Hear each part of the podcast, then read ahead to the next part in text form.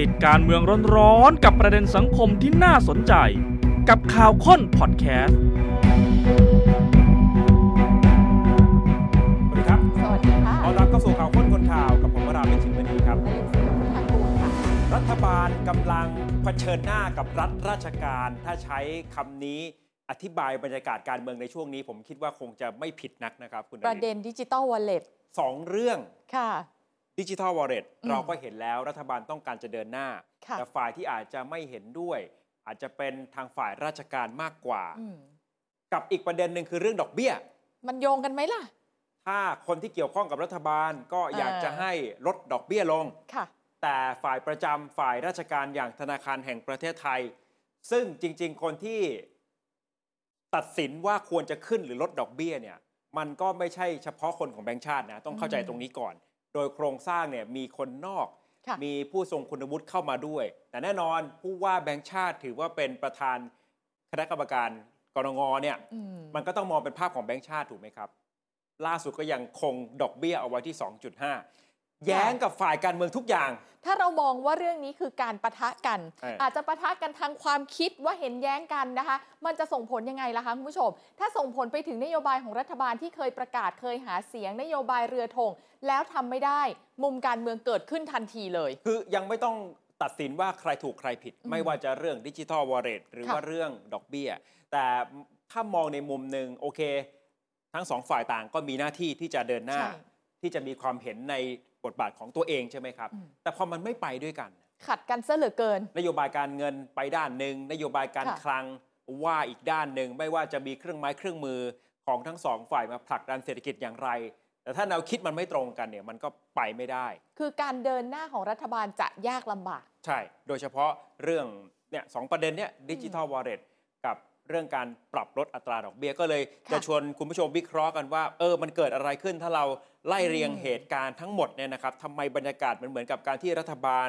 กำลังเผชิญหน้ากำลังฟาดฟันกับความเป็นรัฐราชการ จริง ๆ ภาพในลักษณะนี้เนี่ยมันมีสัญญาณมาเนิ่นนานแล้วแหละอืมแต่มันมาชัดเจนเอาห่วงเวลานี้เนี่ยแหละ ตอนที่บอกว่าอ้าวดอกเบี้ยนะคงที่อยู่ตรงนี้นะ เราไม่ลดลงนะอ้าวดิจิตอลวอลเล็ตรัฐบาลก็พยายามจะผลักดัน ปปชก็ออกมาแถลงอีก ใช่ มันดู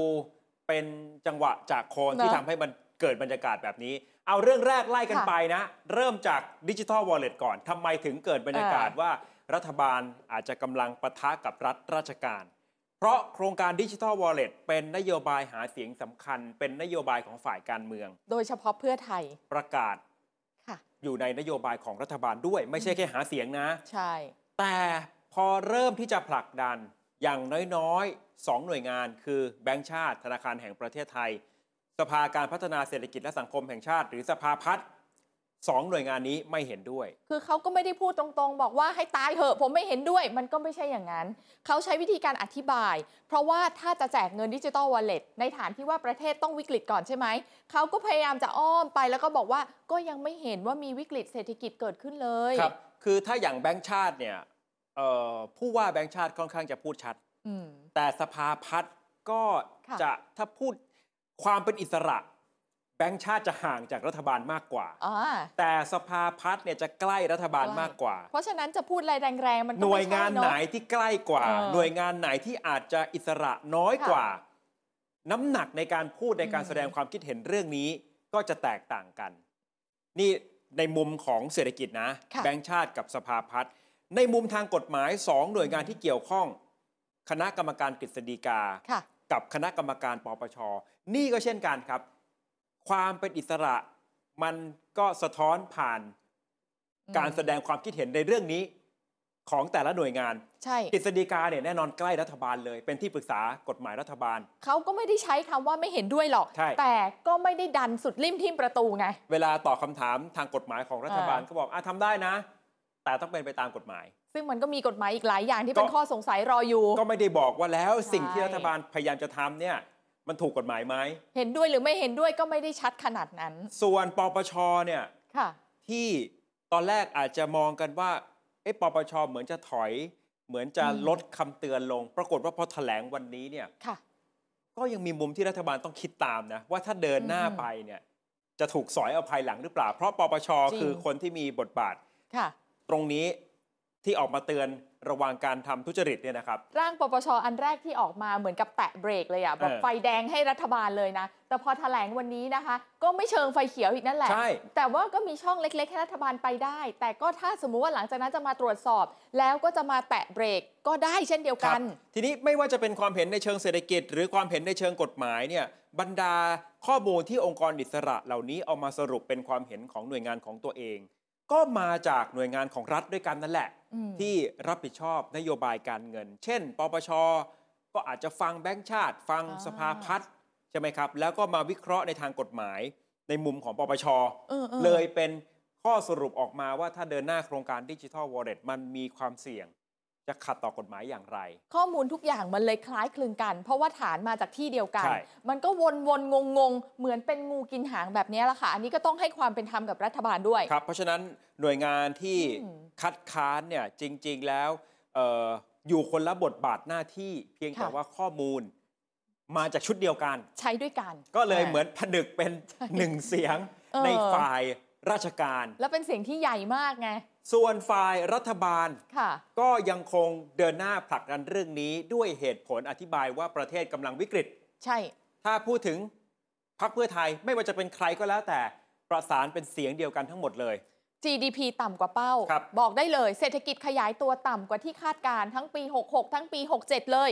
ข้อมูลนี้ก็มาจากสภาพัฒน์กับสำนักงานเศรษฐกิจการคลังนั่นแหละ คือตัวเลขเดียวกันนั่นแหละ แต่วิธีการอธิบายไม่เหมือนกันอืมบางคนบอกโตช้าค่ะ รัฐบาลบอกว่านี่คือวิกฤตแล้วโตต่ำกว่าเป้าอืมบางคนบอกว่าเอ่อก็ทรงๆนะมันเป็นเรื่องของการอ่าบริโภคใช่ไหมบางคนบอกไม่ใช่เป็นปัจจัยภายนอก ตัวเลขเดียวกัน แต่คำอธิบายไม่เหมือนกัน หรือท่านรองนายกรองกองค่ะคุณภูมิธรรมเวชยชัยพี่อ้วนเออรัฐมนตรีพาณิชย์ บอกวิกฤตที่เกิดขึ้นจะต้องเอาใจใส่ทั้งระบบ ช่วยกันแก้ปัญหาก่อนจะเกิดวิกฤตซ้ำรอยต้มยำกุ้งอืม2540 ค่ะ ขอวิงวอนทุกคนที่เกี่ยวข้องเลยนะ ให้พิจารณาทั้งระบบ และเมื่อถึงขั้นนั้น ผู้บริหารฟังให้ดีนะ ผู้บริหารฝ่ายการเงิน ใครคะ ก็ต้องแปลถึงแบงก์ชาตินั่นแหละ เพราะแบงก์ชาติอ๋อกำกับดูแลเรื่องการเงิน รัฐบาลกำกับดูแลการคลัง พี่อ้วนบอกว่าผู้บริหารฝ่ายการเงินก็จะต้องรับผิดชอบโอ้พูดถึงเรื่องวิกฤตต้มยำกุ้งระวังค่ะมันจะกลับมาซ้ำรอยรอบสองเนี่ยสองวันติดติดๆกันนะ สองวันติดติดๆแล้วมีสัญญาณจากฝากฝั่งคุณภูมิธรรม บอกว่าอ้าวคุณดูตัวเลขสิมันชัดเจนแค่ไหนครับตัวเลขเงินเฟ้อติดลบ 4 เดือนติดต่อกันมาแล้วนะคะ โดยเฉพาะมกราคมเนี่ยแหละค่ะ ยังคงติดลบมากขึ้นที่ลบ 1.11%ต่ำที่สุดในรอบ 35 เดือนเลยครับเห็นตัวเลขตรงนี้ไม่ช็อกกันเหรอ นี่วิกฤตแล้ว ดังนั้นบทสรุปสถานการณ์บรรยากาศเวลานี้คือรัฐบาลดับเครื่องชนกับแบงก์ชาติ ต่างคนต่างดับเครื่องชนหรือเปล่า คือ จากเรื่องดิจิทัลวอลเล็ตอ่า อธิบายมาเป็นวิกฤตเศรษฐกิจโยงไปถึงเรื่องเงินเฟ้อติดลบ 4 เดือน อืม พอในมุมรัฐบาลคิดว่าเงินเฟ้อติดลบ 4 เดือน เพราะฉะนั้นก็ต้องกดดันไปที่คณะกรรมการนโยบายการเงิน ให้ลดอัตราดอกเบี้ยลง ลดสักทีเถอะ นะ มันจะได้ทำให้สภาพอืมคล่องมันดีมากขึ้น นี่ก็เป็นอีกประเด็นหนึ่งที่กำลังปะทะกันเหมือนกันระหว่างรัฐบาลกับทาง ราชการหรือว่าแบงก์ชาติ เพราะส่งสัญญาณไงบอกว่าขอให้ลดดอกเบี้ยหน่อย ครับ ปรากฏไม่เลยค่ะ ดูจากไหนที่บอกว่ากำลังเผชิญหน้ากันก็จากโพสต์ค่ะ ท่านนายก อืม ที่ออกมาเป็นระยะนะครับ แล้วเอ่อก่อนที่จะมีการประชุมกรงงนี่ก็ชัดเจนเหมือนกัน อย่างโพสต์นี้วันที่ 7 มกราคม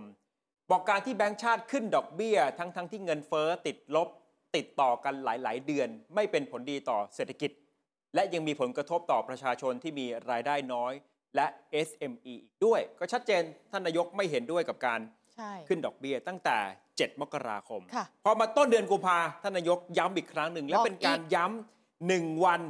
ก่อนการประชุมคณะกรรมการนโยบายการเงิน ดังนั้นก็ยอมรับมาจริง ๆ แล้วเงินเฟอ้อมันไม่ใช่ปัญหาเลย ตอนนี้ปัญหาคือว่าเป็นเงินฝืดแล้วแหละ เชื่อว่าการลดอัตราดอกเบี้ยถึงเวลาแล้วนะ ผมบอกเลยนะ ฝากไว้กับคณะกรรมการนโยบายการเงินหรือกอนงที่จะประชุมกันด้วยครับ บอกก่อนวันประชุม 6 กุมภาพันธ์ค่ะ วันนี้ประชุมวันนี้ประชุม กนงและที่จริงเมื่อวานเนี่ยท่านนายกพูดเป็นตัวเลขด้วยซ้ำว่าเออถ้าลดสัก 0.25 อืม นะจาก 2.5 เหลือ 2.25 เนี่ยมันก็ยังมีพื้นที่อีกตั้งเยอะ ได้ไหมล่ะ ยังคล้าย ๆ กับว่ายังไม่ต้องเออ กังวลเรื่องวิกฤตที่ตามมา ค่ะ ใช่ไหมครับ ก่อนหน้านี้บอกให้ลด เมื่อวานนี่พูดเป็นตัวเลข คือลงลึกเข้าไปในรายค่ะละเอียด นอกจากนั้นคนที่เกี่ยวข้องกับรัฐบาล โดยเฉพาะบรรดามือเศรษฐกิจทั้งหลายเนี่ยอืมก็ออกมาตอกย้ำจะพูดตรงๆ ก็ต้องกดดันไปที่แบงก์ชาติไปที่คณะกรรมการนโยบายการเงิน ก็โห่ร้องกันออกมานะคะ บอกว่าเรียกร้องให้ทปทยอมรับปัญหาหน่อย เงินเฟ้อมันติดลบติดต่อกันมา 4 เดือนขนาดนี้เนี่ยยังมีปัญหาเศรษฐกิจไทยก็ขยายตัวต่ำกว่าที่ทปทคาดการณ์ มากมาตลอด 10 ปี โดยจะต้องเร่งออกนโยบายทางการเงินให้มันสอดคล้องกับแนวทางของรัฐบาล เพราะว่าเราต้องการจะขยายการเจริญเติบโตทางเศรษฐกิจ คุณได้ยินผมไหม บอกอีกนะคะ งั้นเรียกร้องเร่งลดดอกเบี้ยเงินกู้ของธนาคารพาณิชย์ซะทปทรับเองว่าสามารถทำได้แล้วก็จะเอาไปพิจารณาไม่ใช่หรอ อย่าพิจารณานานนะ เพราะยอมรับเองว่าการลดดอกเบี้ยน่าจะช่วยได้บ้างครับ ถ้ายอมรับขนาดนี้ก็ลดเถอะ คุณ พิชัยนริธพันธ์นะที่ปรึกษาค่ะนายกรัฐมนตรี อีกท่านหนึ่งปัจจุบันนี้ไม่ได้มีตำแหน่งในรัฐบาลชุดนี้ แต่ก็ถือว่าเป็นอดีตค่ะขุนคลังอ่าอาจารย์สุชาติธาดาธรรมรงเวทนะครับก็เป็นนักเศรษฐศาสตร์คนสำคัญคนหนึ่งเหมือนกัน ดรสุชาติบอกว่าแบงก์ชาติเคยเสนอคณะรัฐมนตรีเอาไว้ว่าจะตั้งเป้าหมายเงินเฟ้อรวมอยู่ในกรอบ 1-3%แต่ทีนี้วันนี้เนี่ยเงินเฟ้อทั้งสองแบบ มันต่ำกว่ากรอบอย่างมาก อ่า เพราะฉะนั้นน่าจะต้องมีผู้ที่รับผิดชอบไหมนี่ในมุมของท่านอาจารย์สุชาติ ถามอย่างนี้ก็กลับไปดูบรรทัดแรกสิคะ บอกว่าแบงก์ชาติเคยเสนอ ก็คือแบงก์ชาติเคยบอกว่าเนี่ยหนึ่งในสามหนึ่งถึงสามเปอร์เซ็นต์เป็นกรอบที่รับได้ แต่ถึงเวลาตอนนี้จริง ๆ ที่ทำอยู่เนี่ย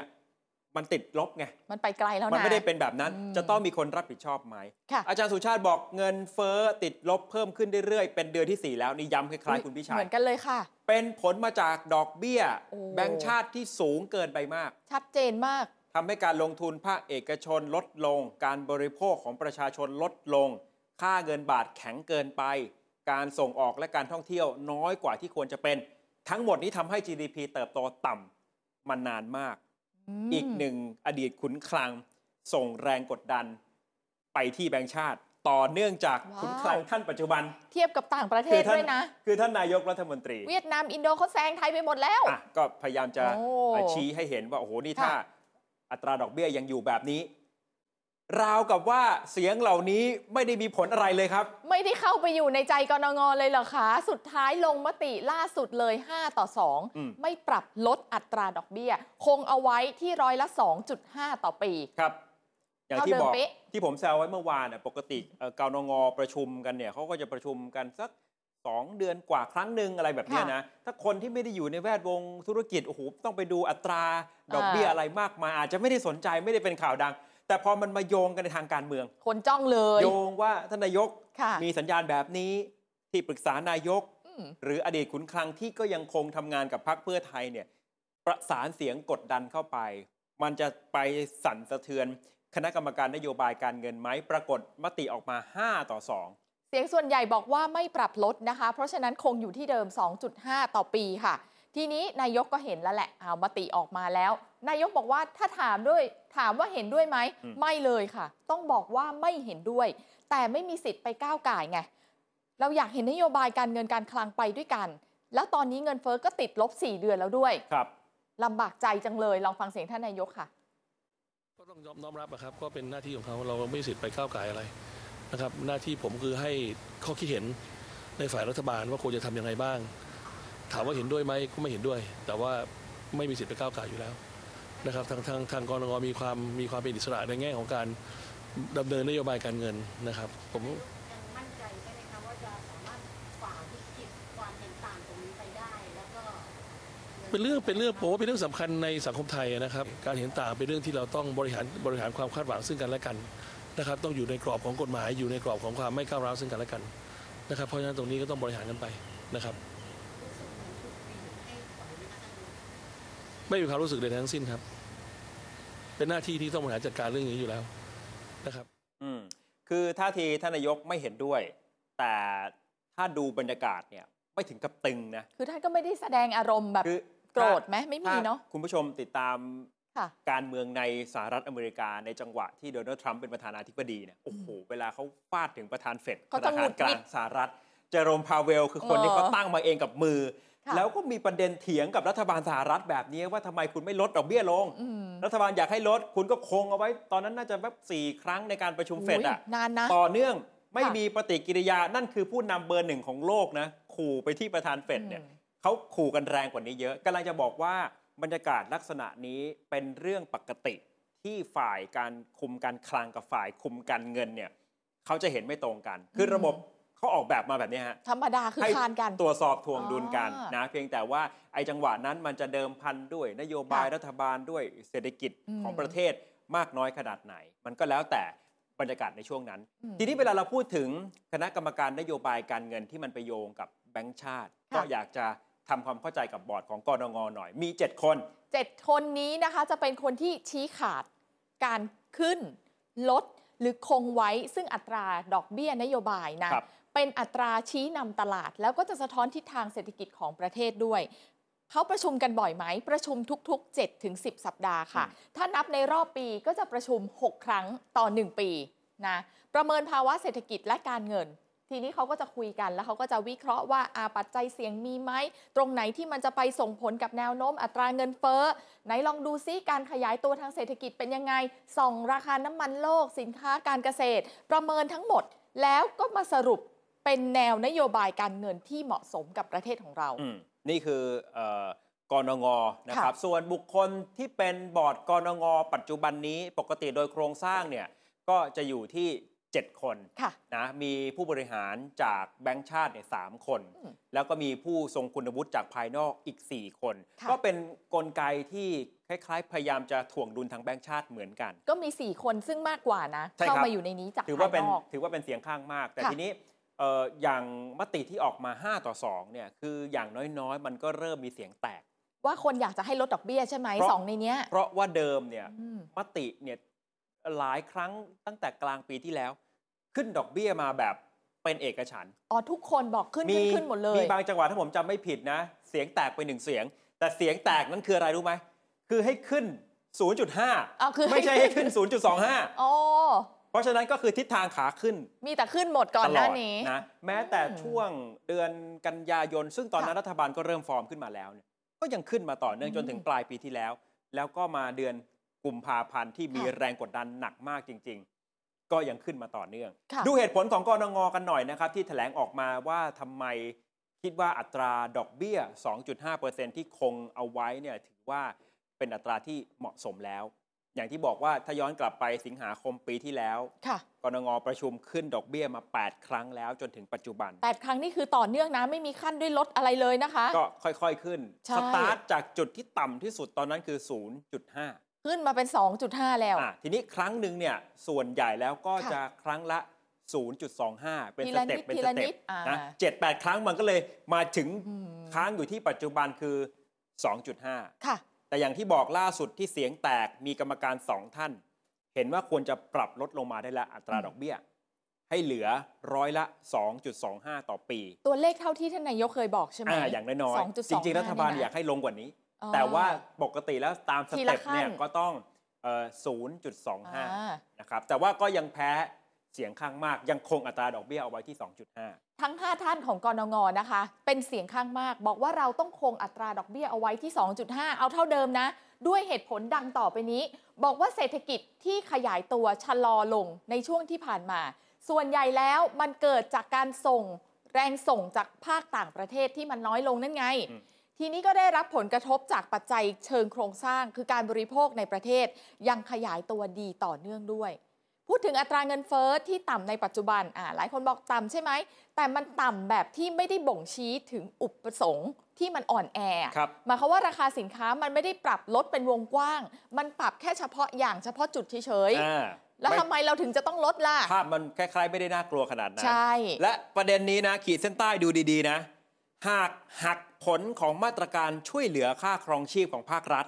ค่ะ อัตราเงินเฟ้อทั่วไปเนี่ยยังคงเป็นบวก และอืมยังไม่มีสัญญาณที่น่าเป็นห่วงของภาวะเงินฝืดเงินฝืดกำลังจะบอกว่าก็ที่รัฐบาลอ่าไปช่วยลดค่าราคาพลังงานให้กับประชาชนเนี่ยแหละค่ะถ้าหักเรื่องนั้นออกไป เงินเฟ้อจะยังเป็นบวกอยู่โอ้ปัจจุบันที่มันเป็นลบส่วนหนึ่งเพราะว่ามาตรการเชื่อนี้ว่านี่แหละมาตรการการช่วยเหลือจากประชาชน นี่เขาไฟกันแบบ ก็ไปที่ตรงๆรัเลยฐนะบาลว่านี่ก็มีส่วนที่มันทำให้ เอ่อลักษณะของเงินเฟ้อมันติดลบ รัฐบาลบอกว่านี่ไงเราเผชิญภาวะเงินฝืดแบงก์ไม่มีอ่สัญญาณกนงบอกไม่มีไม่ห่วงเลยตายก็แล้ว สวนทางกับรัฐบาลอย่างชัดเจน ที่สุดเลยค่ะสำหรับมติของกนงเอาละอืมแต่มันเห็นทิศทางเริ่มเห็นทิศทางว่ามีสองเสียงที่แตกออกมาทั้งๆทค่ะที่ก่อนหน้านี้ประชุมกัน 7-8 ครั้งเนี่ยทิศทางขาขึ้นแล้วเสียงแทบจะไม่แตกเลย มีแค่แตกให้ขึ้นมากกว่า 0.25 ต่อครั้งก็เท่านั้นเองนะครับ สถานการณ์เป็นแบบนี้มองได้ 2 มุม มุมค่ะบวกก็คือประเทศไทยก็ให้อิสระหน่วยงานด้านการเงินและเศรษฐกิจได้ทำงานท่านนายกก็ย้ำว่าไม่เห็นด้วยแต่ก็ไปทำอะไรไปก้าวไก่ายอะไรไม่ได้ ก็แปลว่า ถ้าเราดูแบบนี้ก็ปราศจากการแทรกแซงในทางการเมือง ถือว่าเป็นมาตรฐานสากล ต่างคนต่างทำงานแล้วก็ว่ากันไปตามทิศทางของตัวเองครับ อันนี้มุมบวกนะคะก็ดูดีคือนะคือคำว่าสากลเนี่ยบางทีแค่ภาพที่ท่านนายก เชิญท่านผู้ว่าแบงค์ชาติค่ะมาคุยที่ทำเนียบอืคุณสิริกัญญาฝ่ายค้านยังเตือนเลยระวังนะ มันจะกระทบกับความอ๋อเชื่อมั่นว่าจะเข้าไป เพราะฉะนั้นเวลาที่จะให้เอ่ออมแต่ละองค์กรแต่ละหน่วยงานไปทำงานเนี่ย แล้วพอผลมันออกมา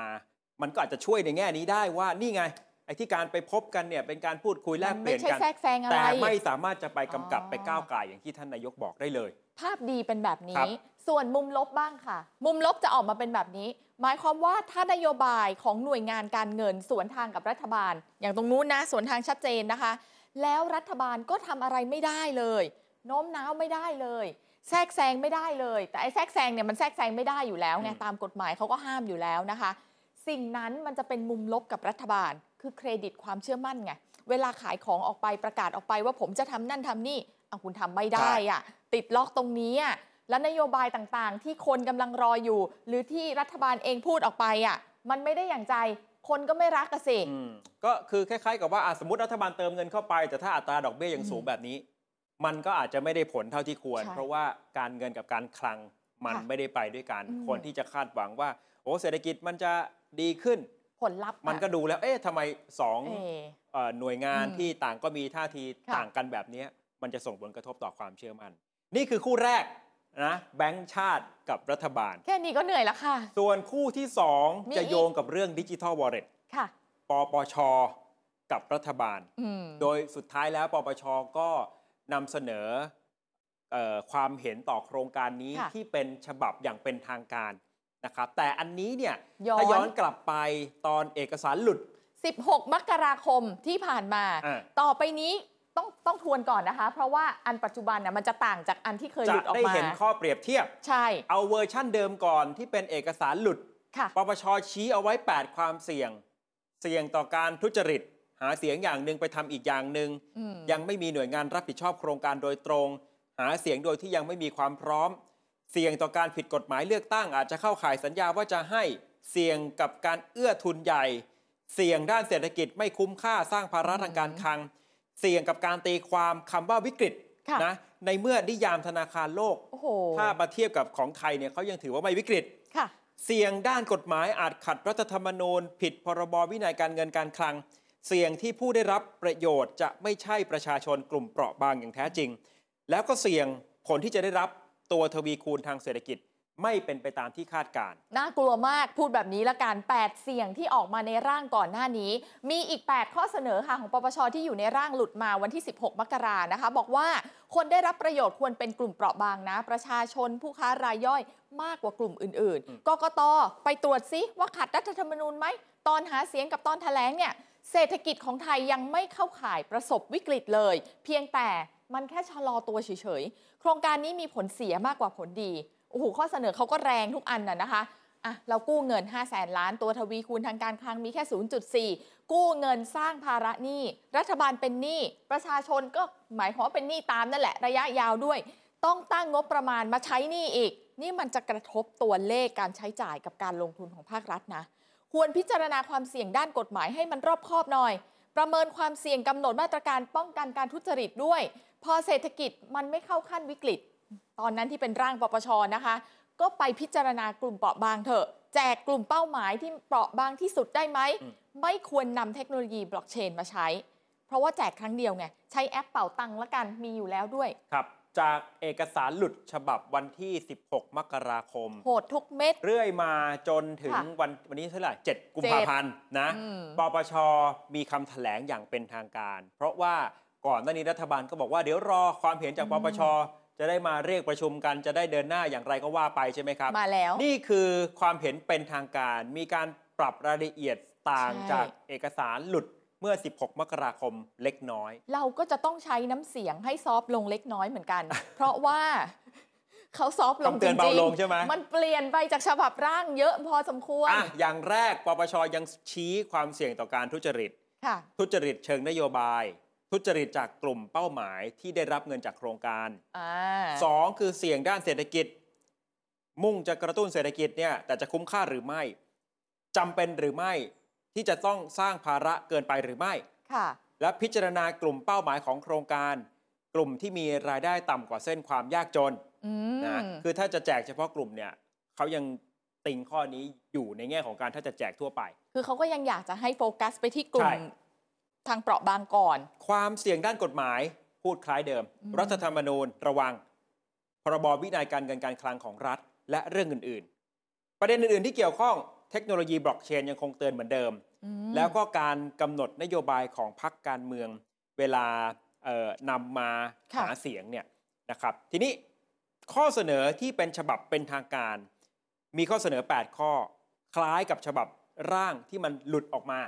ต้องใช้คำว่าคล้ายนะ คล้าย เพราะมันไม่ได้เหมือนซะทีเดียวค่ะ มีการตัดและเปลี่ยนถ้อยคำบางคำเอาออกไป พูดง่าย ๆนะคะ แบบบ้านๆก็คืออะไรที่มันแรงๆเนี่ยผลักออกไปก่อนอะข่าวค้นคนข่าวก็ช่วยไปสแกนมาดูแล้วอืมว่าเอ่อตกลง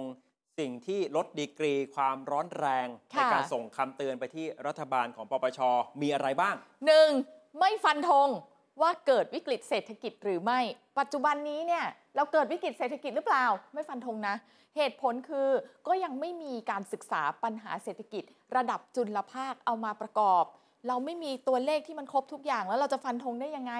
นี่หนึ่งแล้วนะคะสองตัดเลย ทีนี้ตัดคำออกเลย ตัดคำว่านโยบายเติมเงิน 1 บาทผ่านดิจิ t a ลวอลเล็ตเป็นการหาเสียงที่อาจจะ เข้าลักษณะเป็นสัญญาว่าจะให้ไหม อืม เดี๋ยวมันจะขัดกับพรบเลือกตั้งสสนะ แต่คุณผู้ชมไม่ต้องจำค่ะ เพราะเขาตัดทิ้งไปแล้ว เออ จะไม่มีเรื่องที่เกี่ยวกับว่าสัญญาว่าจะให้อะไรยังไง เพราะเอาจริง ๆ โทษของสัญญาว่าจะให้เนี่ยไปไกลนะพักการเมืองลำบากเลยนะคะ ข้อเสนอบอกว่างั้นใช้แหล่งเงินงบประมาณปกติดีไหมล่ะ คือไม่ต้องมาจากการกู้เงินซะทีเดียว มันจะลดความเสี่ยงเรื่องของการขัดรัฐธรรมนูญ ขัดพรบวินัยการเงินการคลัง ลดความเสี่ยงการขัดพระราชบัญญัติเงินตราไปได้ด้วยอืมเอางบปกติดีไหม ที่สำคัญไม่สร้างภาระหนี้สาธารณะของประเทศในระยะยาวด้วย อธิบายคุณผู้ชมว่าทำไมถึงมาปรับลดดีกรีความร้อนแรงข้อเสนอของปปชค่ะเนื่องจากฉบับหลุดวันที่ 16 มกราคม คนที่เป็นประธานอนุกรรมการชุดนี้ คือคุณสุภาปิยะจิตติหนึ่งในกรรมการปปชณค่ะเวลานั้นเออแต่คุณสุภาปัจจุบัน ท่านพ้นจากตำแหน่งปปชแล้วอืมเพราะอยู่จนครบวาระค่ะแต่ข้อเสนอนี้ ฝ่ายเลขา ก็นำขึ้นให้คณะกรรมการปปชที่ยังคงทำหน้าที่อยู่เนี่ยพิจารณา คือที่เหลืออยู่ใช่ไหม ท่านเลขา นิวัชชัยถึงเคยบอกว่าอ่า ฉบับที่หลุดออกมาเนี่ยท่านไม่ยืนยัน ก็เข้าใจได้ในมุมนี้ เพราะมันไม่ได้ออกมาจาก ความเห็นของคณะกรรมการปปช มันยังไม่ใช่มติของทั้งหมด ทีนี้ในเมื่อเนี่ยเนี่ยคือฉบับร่างอ่าที่หลุดออกมา ทีนี้ร่างตัวนี้พอมันผ่านไปสัก 20 กว่าวันค่ะไม่มีใครออกมายืนยันเลย ปปชอืมไม่ยืนยันจริงเลย แต่จริงยิ่งกว่าจริงเอกสารเนี่ยอืมเพียงแต่ว่าสุดท้ายพอเอาเข้าไปในคณะกรรมการชุดใหญ่ ปปชชุดใหญ่ที่เป็นทางการก็ไปสรุปอีกครั้งหนึ่งก่อนอืม จะนำมาแถลงข่าวในวันนี้ วันนี้คือตัวไฟนอล แล้วก็จะเป็นฉบับเดียวกันกับที่อ่า จะส่งไปให้รัฐนี่นี่นี่นี่คือฉบับนี้เลย อันนี้ final ที่เป็นทางการแล้วค่ะ เอาเอกสารนี้มาแถลงข่าวและผมแต่ผมไม่แน่ใจว่าข้อเสนอที่ให้ไปเนี่ยอืม เอ่อจะเป็น กระดาษ 3-4 แผ่นนี้เลยไหมหรือเป็นอาจจะเป็น PDF รูปเล่มอ๋อแบบเต็มรูปแบบอาจจะยาวกว่านี้ไหมอืมเพราะอันนี้อาจจะใช้เป็นเวอร์ชั่นของการแถลงข่าว อันนี้อาจจะเป็นแค่ใบ press อ่าเวอร์ชันสั้นหน่อยแต่ก็ก็ลงรายละเอียดเยอะพอสมควรนะ ก็จะได้ชัดเจนค่ะเอาเป็นว่าข้อเสนอนี้เนี่ยก็จะส่งไปที่รัฐบาลอืมเห็นเลขาปปชท่านบอกว่าน่าจะสัก 2 วันค่ะซึ่งก็ดูจะสอดคล้องกับที่ท่านนายกเอ่อรัฐมนตรีช่วยคลังคุณจุลพันธ์บอกว่าอาจจะนัดประชุม คณะกรรมการดิจิทัลวอลเล็ตสัปดาห์หน้า อ๋อก็คือพอได้มาในมือข้ปุ๊บครบหมดแล้ว คุยเลย ถูกไหมครับว่าค่ะอะรอปปชใช่ไหมอะปปชส่งให้แล้ว คุณจะไปเปิดประชุมกันแล้วพิจารณาอย่างไรก็ว่ามา เออจริงเนาะปฏิกิริยาเกิดขึ้นทันที ผมเริ่มจากท่านเลขานิวัฒชัยก่อนค่ะเลขานิวัฒชัยบอกว่าสิ่งแรกที่ต้องมองก็คือประเทศไทยตอนนี้วิกฤตหรือไม่ ซึ่งอาจจะมีความเห็นที่แตกต่างกัน หากรัฐบาลมีมุมมองและข้อมูลว่าวิกฤต ก็เป็นหน้าที่ของรัฐบาลในการดำเนินโครงการเหมืเห็อนนไหมเปิดทางอยู่นะ ให้รัฐบาลเป็นผู้วินิจฉัย พิจารณาเอาเอง แต่ในร่างเดิมเนี่ยค่ะฟันไปแล้วว่าไม่วิกฤตก็นั่นนะสิวันนี้ก็เลยคำตอบจะคล้ายๆกฤษฎีกาเลยเรื่องนี้กฤษฎีกาเคยบอกว่ากฤษฎีกาก็จะดูมุมกฎหมาย แต่ถ้าวิกฤตหรือไม่วิกฤตเศรษฐกิจเนี่ย ให้รัฐบาลไปฝ่ายบริหารไปตัดดูสินใจเอาเอง พูดง่าย ๆ ก็คือแล้วแต่ อะ ลองฟังท่านค่ะ เลขาธิการปปชคุณนิวชัยเกษมมงคลอธิบายแนวคิดของปปชครับ และการดำเนินการมันไม่มีประเด็นเรื่องการทุจริต หรือมีการคอร์รัปชันเกิดขึ้น หรือมีการเอื้อผลประโยชน์ให้แก่กลุ่ม เอกชนกลุ่มใดกลุ่มหนึ่ง มันก็ไม่มีปัญหาอะไรที่ส่งผลกระทบนะครับ เพราะฉะนั้นข้อแนะนำคือข้อแนะนำครับ ประเด็นแรกที่ต้องมองก่อนก็คือว่าวันนี้ประเทศไทยเราประสบสภาวะวิกฤตไหม ซึ่งอาจจะมีความต่างมุมกัน แต่ในชั้นศึกษาของคณะกรรมการที่คณะกรรมการปชแต่งตั้งขึ้นนะครับ โดยก็มีผู้เชี่ยวชาญอะไรต่างๆเนี่ยมีมุมมองหนึ่งซึ่งยังมองว่าเอ๊ะวันนี้มันอาจจะยังไม่เข้าขั้นถึงขนาดนั้นหรือไม่ เราก็เสนอในมุมมองของนักวิชาการนี้ไปให้ท่าน แต่ก็อาจจะมีมุมมองอีกมุมมองหนึ่งและมีข้อมูลมีเหตุผลสนับสนุนของรัฐบาลว่ามันวิกฤตก็เป็นหน้าที่และอำนาจของรัฐบาลที่จะมีมุมมองนั้นได้ และสามารถดำเนินการขับเคลื่อนไปได้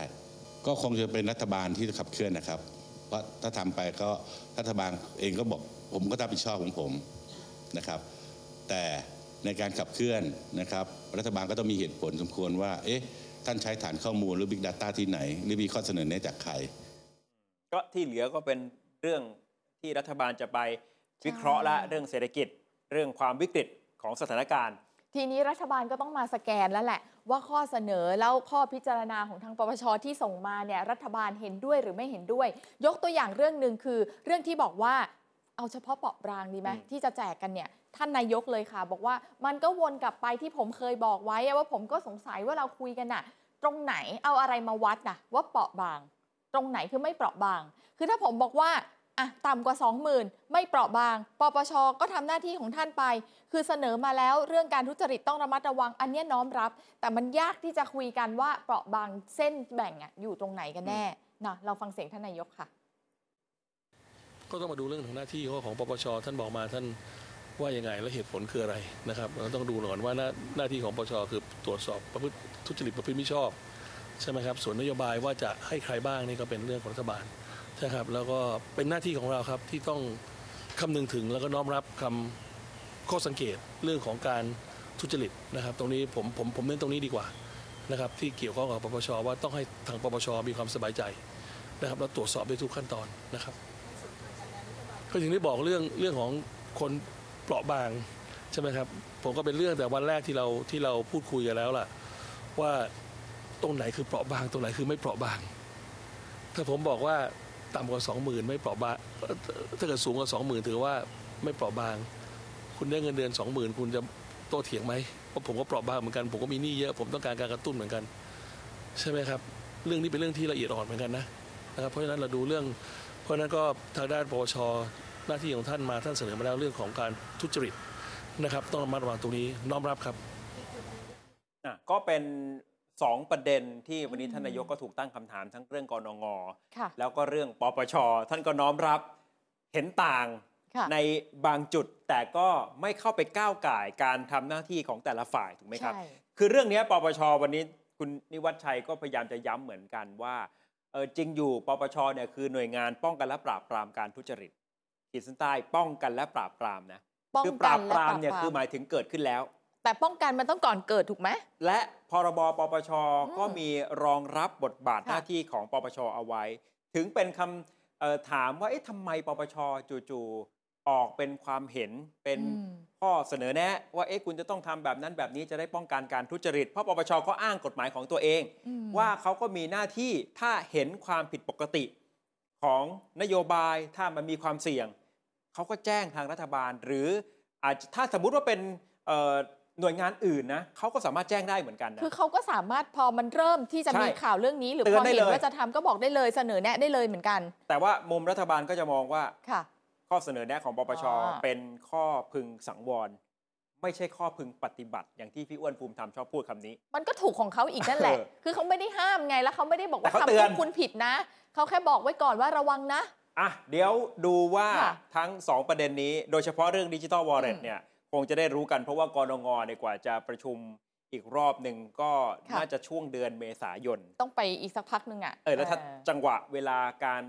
การกดดันมันยังมีอยู่เนี่ย ครั้งหน้ากรงงจะว่าอย่างไร ส่วนอืปมปชคงจบแล้วก็เหลือแค่ว่า หลังจากนี้ถ้าเดินหน้าโครงการแล้วใช่มันเกิดมีปัญหาทุจริตมีช่องโหว่อย่างที่อีกปนานปชเลยว่า ทีนี้แหละปปชจะควักดาบออกมาอืมฟันรัฐบาลได้นะครับค่ะทั้งหมดนี้ ที่มาเอ่อวิเคราะห์กันมันจะไปโยงกับประเด็นในทางการเมือง ไปโยงกับประเด็นที่อาจจะชี้เป็นชี้ตายรัฐบาลได้อย่างไรบ้าง คือเรามองแบบนี้นะคะ ว่าในร่างของปปชจากที่เคยแบบเหยียบเบรกเลยเนี่ยตอนนี้กลับกลายเป็นว่า 50-50 ละอืมรัฐบาลเลือกเดินเอาเลย คงหลักการเดิมเนี่ยใช่ คือออกแนวคล้ายๆ กับว่าประเทศยังไม่วิกฤตนะ คุณจะทำเหรอผมเตือนหน่อยละกันครับเทไปทางนั้นนิดหน่อยแต่ก็มีช่องเหมือนกับว่าเปิดทางให้กับรัฐบาลอยู่บ้างเหมือนกัน ก่อนหน้านี้ก่อนที่ปปชจะแถลงข่าว ว่าโอเคจะปรับลดบางอืมถ้อยคำเนี่ยหลายคนอาจจะไปตีความว่าปปชถอยละเปิดทางรัฐบาลโล่งสะดวก ไม่ขนาดนั้น และข่าวค้นคนข่าวเออเราก็เคยวิเคราะห์เรื่องเอ่อโครงสร้างของค่ะปปชที่กำลังจะมีการปรับเปลี่ยน ถ่ายเลือดใหม่อ่าเสียงข้างมาก แต่พอฟังจากคำแถลงวันนี้เนี่ยอาจจะตีความใหม่ว่าปปชถอยไม่สุดเหมือนกันอืมอืมคือพบครึ่งทางใช่เกิดการตีความในอนาคตได้ หรือถ้าจะมองเป็นเกมการเมืองเนี่ยเรื่องดิจิทัลวอลเล็ตก็ยังเป็นเรื่องที่ผูกขารัฐบาลเอาไว้ ไม่ให้บิดพริ้วไม่ให้ดิ้นได้ง่าย คืออาจจะมีข้อแม้ทางฝั่งปปชนะคะที่บอกว่าอะคุณจะทำคุณทำไปเลย ขอแค่ว่าใช้งบปกติอะก็ว่าไปอืมเพราะฉะนั้นมันก็แปลว่ายังมีช่องให้ทำได้ใช่ไหม แต่ตรงเนี้ยมันหมายความว่าคุณทำปุ๊บคุณต้องระวังด้วยนะ ถ้ามีปัญหาเมื่อไหร่ มันถึงเป็นการผูกขาเอาไว้ถึงไง ถึงใช้คำว่าถอยไม่ได้สุดอ่านะครับ โดยสรุปแล้วรายงานปปชยังเปิดทางให้ลงดาบรัฐบาลได้อืมแม้ว่าปปชอย่างที่เคยเราเคยวิเคราะห์ไป ถ่ายเลือดใหม่ เปลี่ยนฟากเสียงข้างมาก ใช่ จะไปโยงกับปอเล็กปอใหญ่อะไรเนี่ยนะ ที่เราเคปยเล็กเไปย้อนใช่ ดูได้เนี่ยนะปครับ เล็กปอใหญ่ ก็ปโดปยชโดยสรุปว่ายังไว้วางใจร้อยเปอร์เซ็นต์ไม่ได้ ใช่ค่ะ ในแง่ของการเดินหน้าโครงการ ดิจิทัลวอลเล็ตถ้ามองสิ่งนี้ว่าเป็นการผูกขารัฐบาลเอาไว้ว่ารัฐบาลจะทำอะไรคุณก็ต้องระวังตัวนะปปชก็พร้อมตรวจสอบพร้อมลงดาบนะ มันจะโยงมาถึงเรื่องนี้ไหมก็อีกเรื่องหนึ่งที่อืมอาจจะมองว่าเป็นเรื่องผูกขาไหมเหมือนกันค่ะคือคดี112ของคุณทักษิณค่ะเพราะถ้าคุณทักษิณมั่นใจว่ากลับมาแล้ว คือคือควรจะต้องมั่นใจก่อนว่ามันจะไม่ได้มีปัญหาอืมคดีที่ว่าไปรวมแล้วกี่ปี ได้พระราชทานอภัยลดโทษกี่ปีต้องอยู่ใช่ ที่ไหนอย่างไรเนี่ยใครๆก็เชื่อว่าทุกอย่างต้องประเมินกันมาแล้ว แต่พอจู่ๆมันโผล่เรื่อง1นึขึ้นมาเนี่ยมันอยู่นอกเหนือการประเมินไหมหรือรู้ตั้งแต่แรกว่าสักวันหนึ่งมันก็จะมางอกขึ้นมาแบบนี้ อ๋อ คือเออ หมายถึงว่าเป็นเป็นอะไรที่เอามาผูกขาเพิ่ม หรือว่าจริง ๆ คือรู้อยู่แล้ว รู้อยู่แล้วถ้ารู้อยู่แล้วเตรียมรับความเสี่ยงแล้วไม่ก็ว่าไม่เป็กันน ไรอ่า แต่ถ้ามันเอ๊ะผิด ผิดความคิวคาอะดหมาย เออ มันก็จะเข้าข่ายผูกขาเหมือนกัน อืมและทีนี้ผูกขาเนี่ยมันจะกระทบกับการพักโทษของคุณทักษิณไหมค่ะ นะครับ วันนี้ผมคุยกับอัยการปรเมศวร์อินทรชุมนุมอัยการอาวุโสสำนักงานการสอบสวนสำนักงานอัยการสูงสุด คืออธิบายแบบนี้ เวลาฟังอาจารย์ปรเมศวร์เนี่ย อืมอืม ด้วยลักษณะสไตล์ของอาจารย์ปรเมศวร์ทำไมคะ แม้จะยังอยู่ในสำนักงาน อัยการสูงสุดอยู่เนี่ยเออแต่วิธีการของอาจารย์ปรเมศวร์เวลาคือท่านจะฟันธงเลยอะท่านจะเลือกเลยใช่ไหม ท่านจะไม่เหมือนกับทีมโฆษกซึ่งเข้าใจได้ไม่ว่ากันทีมโฆษกท่านก็จะมีข้อจำกัดในการสื่อสารเล็กน้อยอืมแต่สำหรับอาจารย์ปรเมศวร์เนี่ยก็คือมองในมุมกฎหมาย อาจารย์ฟันธงแบบนี้เลยว่า ถ้าคุณทักษิณถูกพักโทษเนี่ยการอายัดตัวมันต้องเกิดขึ้น หลังจากนั้นทันที เจ้าหน้าที่ไม่ทำไม่ได้อ๋อนะอาจจะคุมตัวไปค่ะ สำนักงานอายการ ถ้าสำนักงานอายการจะปล่อยตัวชั่วคราวก็ปล่อยในชั้นอายการได้อืมหรือถ้าจะฝากขังไปขออำนาจศาลแล้วคุณทักษิณจะไปยื่นประกันตัวอะไรก็ว่ากันไป แต่จะต้องมีอีเวนต์เดินทางไปที่ไหนสักต้องมีที่ก่อนจะไปบ้านจันทไม่ร์สอใช่งว่าล่าพักโทษเสร็จปุ๊บกลับบ้านอาจารย์ปรเมศอ๋อฟันธงในทางกฎหมายแบบนี้แสดงว่าวันที่พักโทษออกมาจะต้องเกิดอะไรขึ้น อาจารย์บอก ทีนี้พอเห็นแบบนี้ปุ๊บอาจารย์ปรเมศชี้ว่ามีความเสี่ยงทันที ค่ะ อาจารย์ปรเมศเลย เอ๊ะ หรือทีมกฎหมายคุณทักษิณอ่าอาจจะอ่าชะลอ อาจจะไม่ใช้สิทธิ์การพักโทษเอาไว้ก่อน เพราะอยู่โรงพยาบาลต่อไปมั่นใจได้มากกว่า ก็คืออยู่ไปเรื่อยๆ อย่างเงี้ยเหรอ ก็อย่างน้อยๆจนกว่าจะถึงเดือนสิงหาอ๋อก่อนจะพ้นโทษไม่ใช่การพักโทษ เพราะถ้าอืมพักโทษออกมาปุ๊บ เจออายัด เดี๋ยวอันนี้ติดไว้ก่อนอู้อู้จะขยายความในช่วงที่2ว่าทำไมอาจารย์ปรเมศถึงมองในมุมกฎหมายแบบนี้ค่ะ ทีนี้ในทางการเมือง ก็ถือว่าเอ่อสมประโยชน์ในทางการเมืองไหมอืมรัฐบาลพรรคเพื่อไทยได้เป็นรัฐบาลครั้งแรกในรอบ 9 ปี ใช่เขาไม่ได้เป็นมีอำนาจบริหารมานานมาก พอได้เข้ามาเป็นรัฐบาลหลังจากเว้นว่างไปนานมาก ก็กลัวว่าอะไรที่มันเสี่ยงอะไรที่จะมาทำให้เขาเนี่ยอยู่ดีๆ ไม่ได้เป็นรัฐบาล ทั้งเรื่องดิไม่จิได้ทัลแล้ววอลเล็ตค่ะในเชิงนโยบายอืมทั้งเรื่องส่วนบุคคลของเกี่ยวข้องกับคุณทักษิณใช่ อาจจะต้องชะลอทุกอย่างเอาไว้ก่อน เพื่อเออให้ประคับประคองให้รัฐบาลยังคงรักษาอำนาจเอาไว้ได้ ไม่ให้มีปัญหาระหว่างทาง คืออะไรที่มันเสี่ยงมากๆ ก็จะไม่ขอไปยุ่งแต่อย่างมันเงี้ยก็ย้อนกลับมาในความหมายเรื่องการผูกขาเอาไว้นั่นแหละอ่าหนึ่งในประเด็นนั้นก็คือ กรณีชั้น 14 เนี่ย ถ้าจะค่ะไม่ให้มีความเสี่ยงเลย ก็ชะลอชะลอออกไปก่อนไหมอยู่โรงพยาบาลต่อ ชวนจับตามอง เพราะถ้าออกมาเร็วโอ้โหมันก็จะมีประเด็นยุ่งเหยิงให้ต้องอธิบาย ในมุมกฎหมาย เช่นเดียวกันดิจิ t a ลวอลเล็ตถ้าเดินหน้าเต็มสูบอืมไม่ได้กังวลเรื่องผูกขา มันจะก็จะไปสะเทือนถ้าหากว่ามีปัญหาขึ้นมาในอำในอนาคตหรือเปล่า เป็นงานยากของรัฐบาลจริง สุดท้ายมันก็ย้อนกลับมาเรื่องที่ว่ารัฐบาลกับรัฐราชการตอนเนี้ยค่ะกำลังเอ่อปะทะกันในเชิงความคิดแล้วมันก็ส่งผลต่อเสถียรภาพของรัฐบาลจะตัดสินใจเดินหน้านโยบายแต่ละเรื่องอย่างไร หรือกรณีของคุณทักษิณแบบเนี้ยใช่ จะตัดสินใจเดินหน้าอย่างไรนะครับ